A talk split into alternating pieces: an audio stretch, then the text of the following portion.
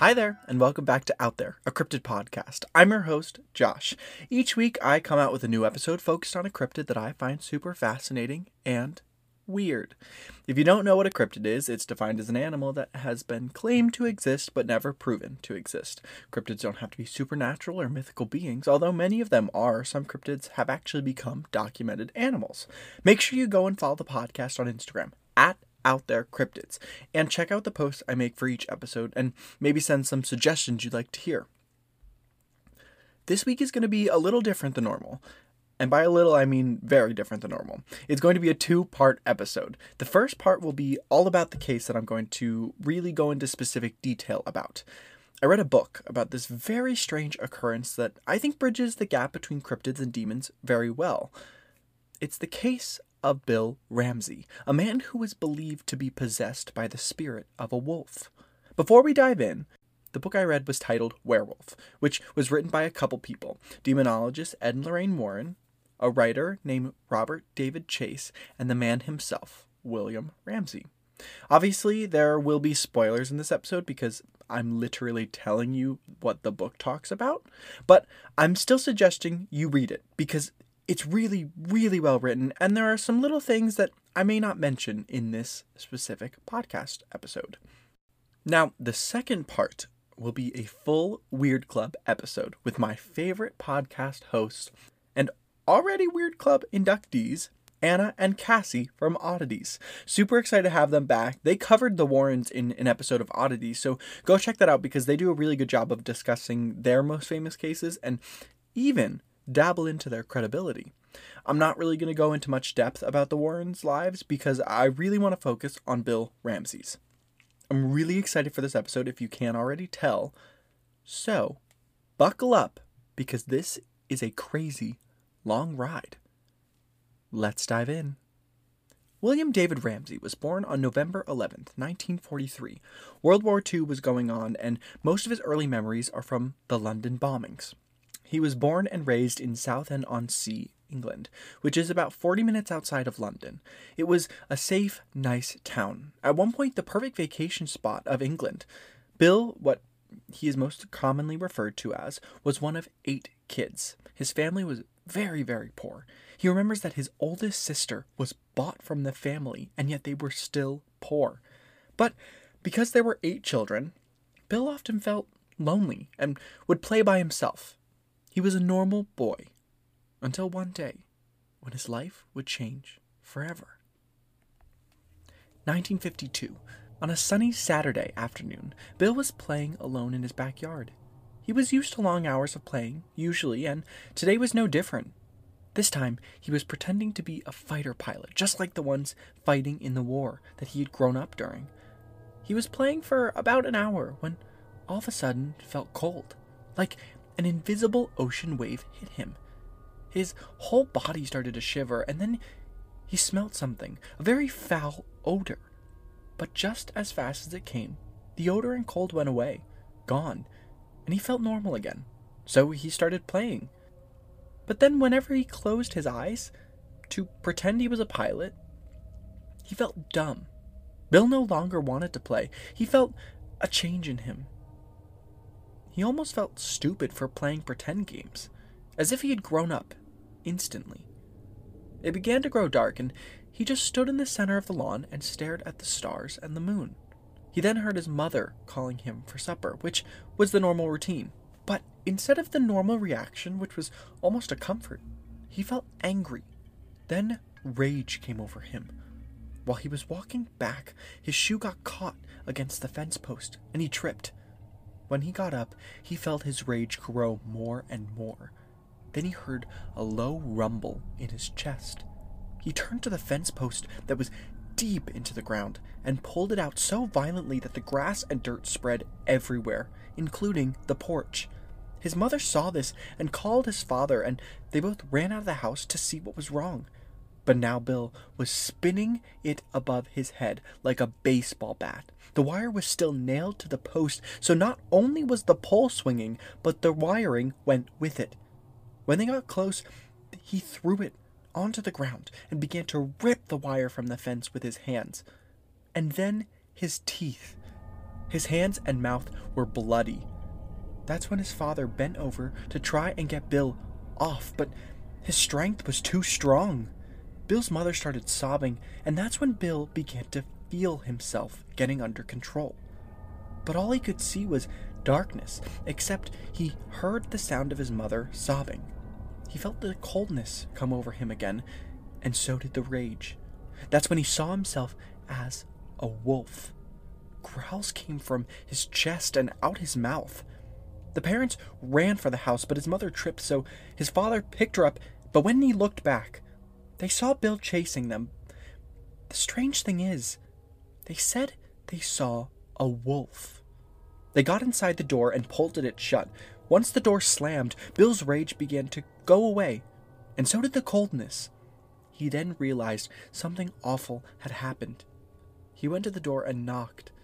They were unsure to let him in, but did, and he ran to their arms, and they all cried. But when his mom was feeding dinner that night to the family, she noticed a difference in Bill. She was unable to pinpoint it, and they never talked about it again. So, starting at an early age, Bill worked various jobs. This was pretty normal at the time. It was basically whenever you could pick up a tool, you'd begin. In 1958, Bill dropped out of high school during his sophomore year, meaning only two years left. His teacher said he was a very smart boy, so it wasn't about his studies. He worked in the construction business and was a very gifted carpenter. In 1965, Bill married the love of his life, Abby, and they went on to have three children Anne, Gail, and Ted. He was an amazing dad and husband, apparently. He loved them very much. Bill was always shy and insecure, but up until now, he hadn't really thought of his wolf attack back when he was nine. Until he had a dream. The dream was this Abby stood in the kitchen, doing dishes. He called out her name, and she would turn around. She was smiling, but when she looked at him, she screamed, covering her eyes, and she'd run away. This dream happened all the time in the summer of 1967. He would wake up sweating and thrashing in bed and would touch his face to see what could have made Abby scream. But just like they came on, they went away. That is, for a little. In the winter, during a snowstorm, the dream happened again, same as usual. But then he heard a low animal rumbling in the darkness. Some kind of beast was crouched in the corner of his room. The growl came again, and this time the sound was coming from inside him. He stayed awake until the morning, and by then, the sounds had gone away. So, at this point in London, the economy crashed, so Bill lost his job with many other people. Having to provide for his family, he started taking all kinds of jobs and working strange hours. He started a small office cleaning service that was just him, this caused a lot of stress on Bill, and Abby was always worried about him. In October, Bill started waking up in the middle of the night to look at the moon. Sometimes the same cold would come over him, but he always had visions of wolves running through his mind. But he would always just put himself back to sleep, saying he'd feel better if he slept, and it must just be stress. A couple months later, two friends, Scott and Jeremy, had joined Bill's business, and they were awesome to have around for help. They'd sometimes go get beers after work just to relax. This particular Sunday was really hard, so the beers they got at the bar were very necessary. They drank a couple beers and stayed a few hours. Bill went to the bathroom before leaving, and when he was washing his hands, he looked up in the mirror, and instead of himself, he saw a wolf. It went away in a blink. Bill laughed, thinking he was tired or even drunk, so they started to make their way home. Scott driving, Bill and Jeremy in the back seat, because the front seat was filled with equipment from their workday. Bill says that he felt an overwhelming feeling to grab Jeremy and do something violent to him. Images of wolves filled his brain, and then the cold came. He fought the urges and looked out the window, holding his hand so tight it drew blood. He began to pray, Dear God, please don't let me become. Then the low rumble growl came out of him. They all heard this and became a little frightened. Jeremy thought Bill must be pretending, but then, all of a sudden, Bill lunged at him. The attack was only five minutes, but felt much longer.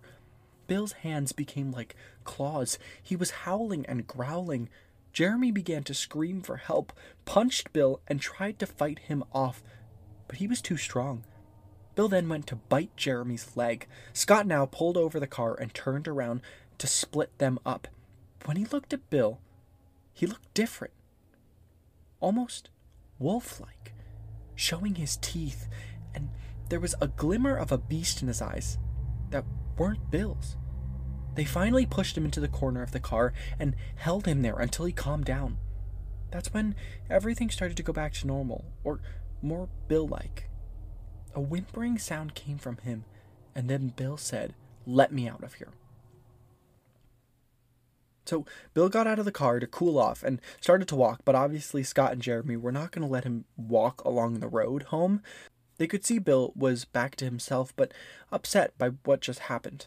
They drove home, and all Bill could think was, I am a wolf with a wolf's hunger.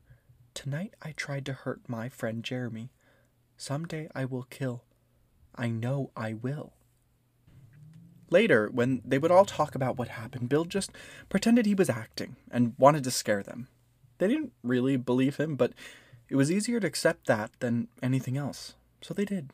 Now, in December, Bill started to work for a taxi company as dispatch, and he actually really liked this job because he got to hear so many different stories from different people. But something happened to him on a night in December that would set Bill's world on a path he never would have expected. December 5th, 1983, Bill was driving for the night shift at work when he felt a strong pain in his chest. He then started to have a hard time breathing, so he drove straight to the emergency room. He parked, and when he started to walk, he got another terrible pain. He fell back against the car and thought he was dying. But Bill was determined to make it inside, so he started to walk again. He couldn't call out for help because he was afraid that would be the last of his energy. When he finally made it inside the doors, he felt the cold starting at his feet and slowly rising. All he could think of was the wolf. He prayed it would go away. Two nurses ran to him and brought him into an empty room. About ten minutes had passed, and he started to feel better actually. One nurse took his blood pressure while another nurse wrote it down. All of a sudden, he felt the rumble inside him. It came out of his mouth as a growl, and the nurses both jumped back. Bill knew he was changing, and the images of wolves flashed in front of him. That is when another growl came. And then his hand started to curl into paw like claws, and he started to stand from the bed. One of the nurses told him to lay down, but Bill kept getting up, one foot on the ground at this point, and the nurse made her way over and put her hand on his shoulder. He swiped at her with his hand, or paw, and she jumped back just in time. But she didn't give up. She kept saying, Please, Bill, as she went to help him lay down. And it worked for a second time. Bill started to lay down, but then another growl came, and he jolted up. He grabbed the nurse's arm and took a bite, sinking his teeth into her flesh. She screamed, and the other nurse came and started to slap Bill, but he didn't let go. The other nurse's scream caught the attention of a policeman and an intern and they came running into the room. When they got there, they saw a wild looking man holding two nurses at bay. The animal growls were coming from the man. After some chairs were thrown and a little struggle where Bill almost bit the police officer's arm, they got Bill down on the gurney and strapped him in. Then the head doctor came in with a tranquilizer injection. Now, when Bill came to, he had no idea where he was. He obviously saw it was an ambulance, but was unsure why. He thought maybe he had been in an accident. The paramedic was asking his name and other questions, but Bill had no recollection of what had just happened. When Bill asked if he was in an accident, the two men laughed at him, saying how crazy it is that this guy didn't remember what he did. That's when they told him he was going to Runwell, the mental hospital. When Bill arrived, he talked with the head doctor, who told him all about what happened. Bill couldn't explain what happened, but he also couldn't tell the doctor of his prior wolf like events because he didn't want to sound insane. But somehow, Bill was there under his own volition, so when he asked to leave Runwell, they had to let him go. The whole town had heard about what had happened. Children in the town started to fear him, and so did the adults. But the whole time, his family stood by him. January 28th, 1984, Bill was in his car leaving his mother's house when he felt another attack coming on.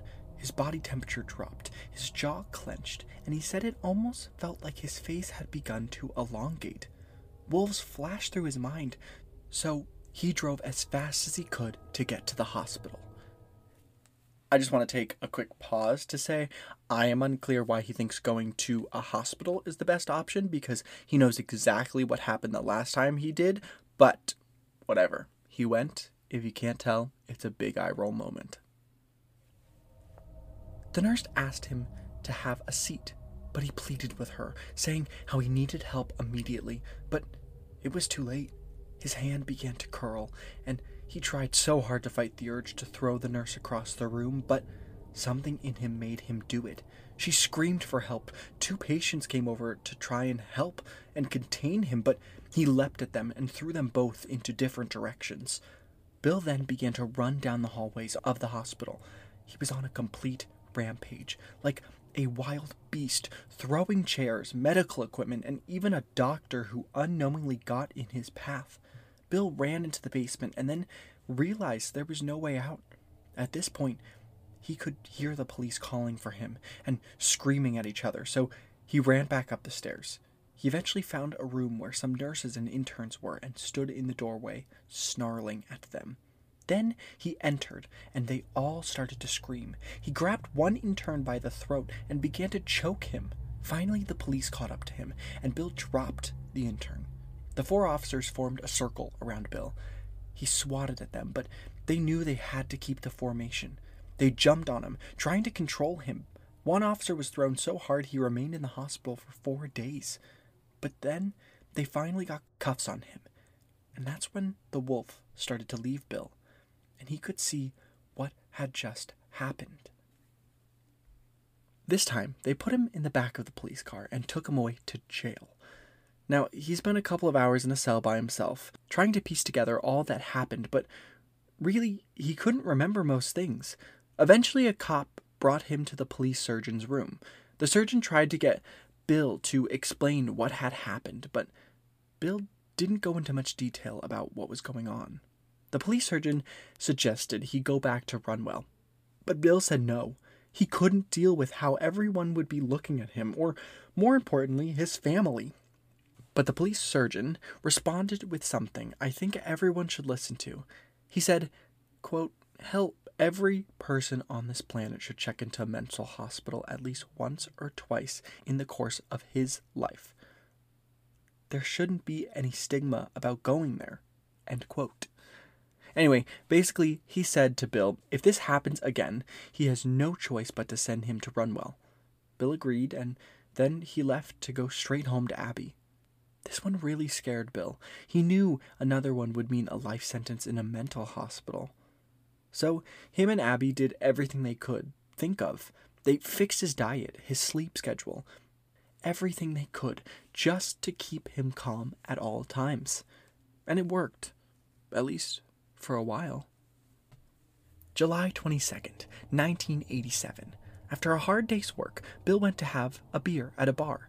Some friends happened to be there as well, and he ended up having a little too many.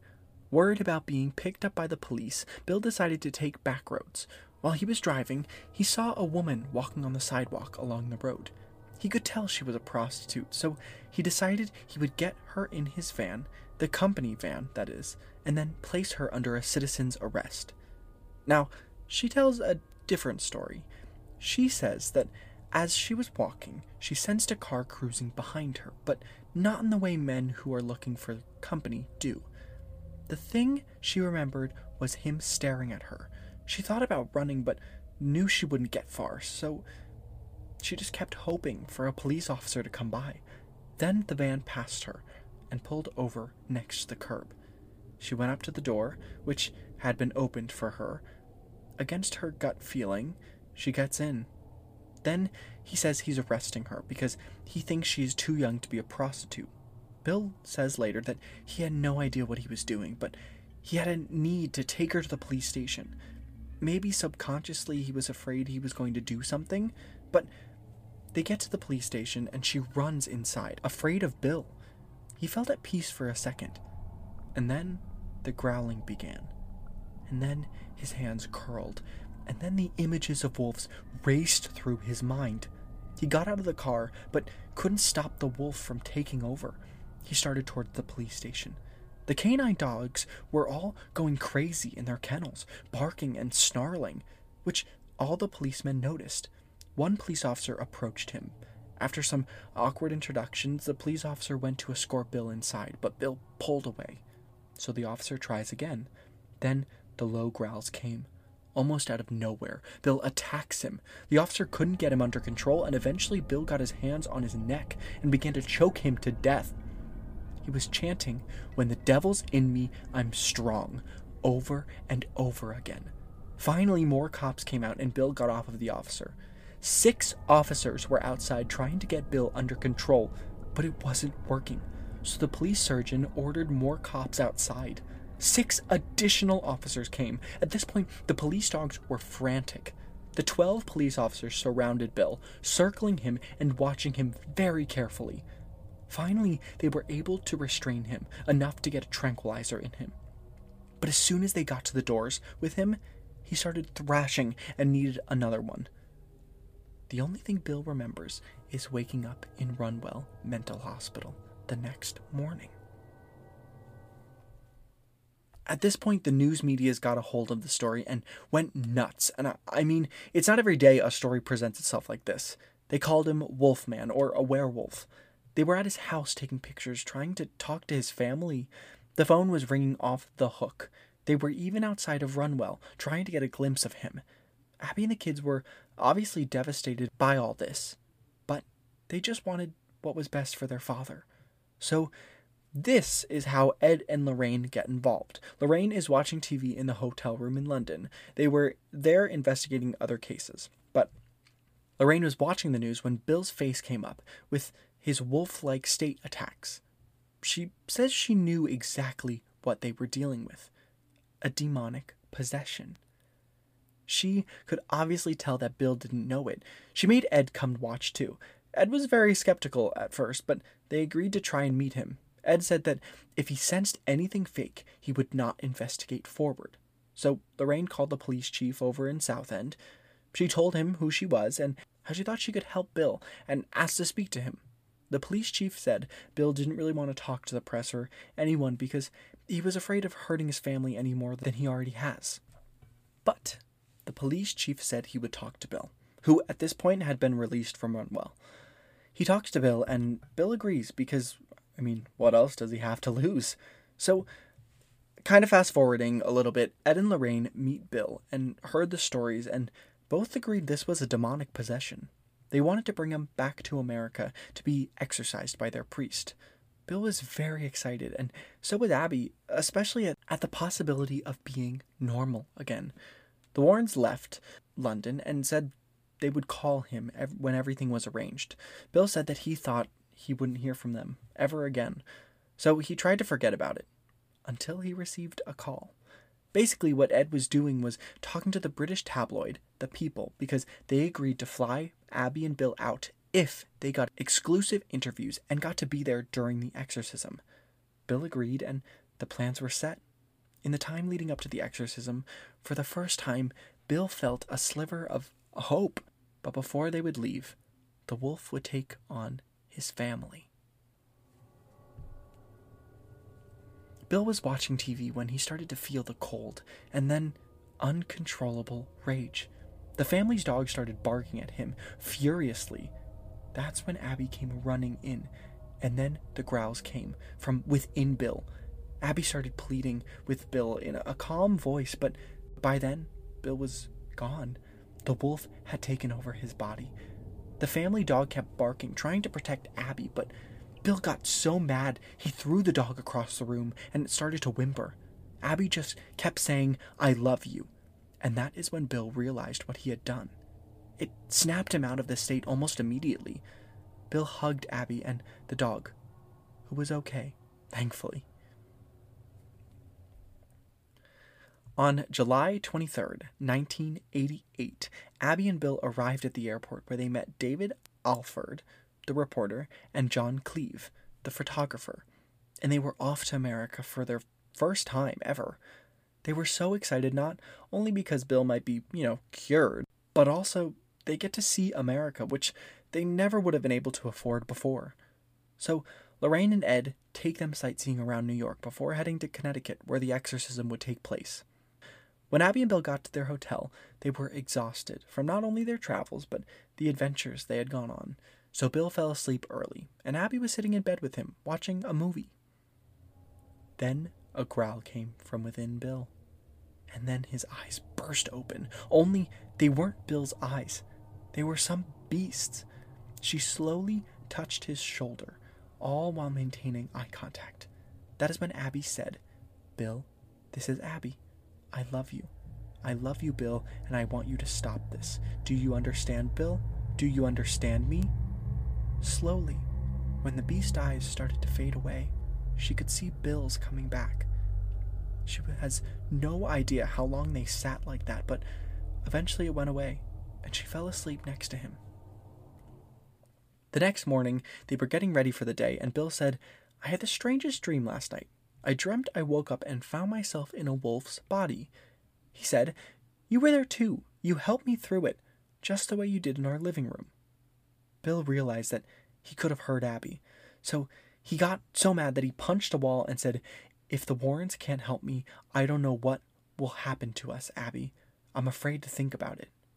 Abby reassured him and held him in her arms for a little, but they had to get Bill over to meet with the priest. Bishop Robert McKenna was no stranger to possessions and exorcisms. That's why Ed brought Bill to him, because he knew that the bishop could help. But Bill had to meet with him a couple times before the exorcism because they all wanted to be comfortable. Also, because Bishop McKenna wanted to get a feel for this demon. In addition, they did a bunch of physical tests on Bill to make sure he was ready for the exorcism, and they determined Bill was ready to be cured. But this demon was not ready to give up just yet. The night before the exorcism, Abby started to finally fall asleep around 4:16 a.m. Everything was fine, when all of a sudden she was jolted out of her deep sleep. She could hear the growling. But this time, Bill was fully possessed by the spirit. She was too late. He raised out of bed. His eyes were the color of blood rubies. His lips were pulled back from his teeth as his claw like hands reached out for her. She screamed for him to stop while she crawled out of bed before he could grab her. But she wasn't fast enough. He got on top of her, and a struggle ensued. She started to try and compose herself while fighting him off so that she could use the tactic that worked the other times, but he was really scaring her. He tried biting her throat, but luckily she was able to fight him from it, all the while saying, Bill, I want you to stop this, in a calm voice. Then his hands found her throat and started to choke her. He was growling very loudly now. She was able to hit him hard with the heel of her hand at the base of his jaw, hard enough to knock his hands away. She got out from under him and scrambled over to the desk. He scrambled after her, but when she got there, she grabbed an empty soda bottle and prepared to strike him. He came charging after her, this time on all fours, just like a wolf, when she said, Bill, I love you. That's when she saw Bill's eyes begin to come back. She repeated herself, and it worked. The beast was disappearing from him. Bill's voice came out of his body and said, Help me, Abby, help me. She held him in her arms, and he fell asleep. The next morning, Ed talked to Bill on the phone for a little, and that's when Bill noticed that the leg of the desk chair had broken off. After hanging up with Ed, he asked Abby what had happened, but she didn't want to tell him. He knew it must have happened again. He tried to remember, but couldn't at all. Then he saw bruises on her neck and realized what had happened, and Abby just held him for a little before they left for the church, praying that this would work. Now, for the exorcism, the people here are Ed and Lorraine, Bill and Abby, the bishop, and four off duty cops, there for everyone's protection, plus the reporters from the people. Ed says that Bill became very weary and then weak when he entered the church, almost like the demonic spirit was trying to hold control over Bill, but was now worried. Bill sat in a chair in front of the altar where bishop approached where the bishop approached and began praying in Latin. Bill just stared back, almost like he thought this wouldn't work. He even smirked sometimes when the bishop was speaking in Latin. Thirty minutes in, the bishop approached Bill and put the stole to his forehead. That is when it started. Bill began shaking violently, almost like an addict going through withdrawal. This is when Bill started to change into the wolf. He swatted at the bishop, almost cutting open his face. Two of the cops came up to grab him, but the bishop ordered them back because this is what he wanted. He wanted the beast to fight, because that is how he could weaken it. Then the bishop put the crucifix to Bill's forehead, and Bill jumped from his chair, snarling and growling, grabbing at the bishop. Abby screamed. She says that's when it turned into a nightmare. Bill went to attack the bishop, so the bishop maneuvered himself behind the altar for protection. And then he stood up straight and held out the cross again and said something in Latin. All of a sudden, Bill started to go weak. The coldness was leaving his body, he said. I felt myself becoming purified. Poison that had been in my body drained from me completely now. The spirit had left his body, and all he could feel was peace. It was successful. Everyone was happy. The next day, Bill and Abby went back to their home. The Warrens kept in touch. There have been no other wolf attacks since. Now, I know you're dying to hear about the theories and what could have happened, but you'll just have to check back next week to hear the Weird Club segment of the show with Cassie and Anna from our favorite podcast, Oddities. See you next week. We are on Instagram at Out There Cryptids, so make sure to follow us and tell us all of your thoughts on the cryptids we cover and what you'd like to hear next. It would mean a lot to us if you go to Apple Podcast and leave us a review. It's a great way for other people to find the podcast and enjoy, just like you. This episode was written and hosted by me, Josh, with logo designed by Jason Sykes and theme music from purpleplanet.com.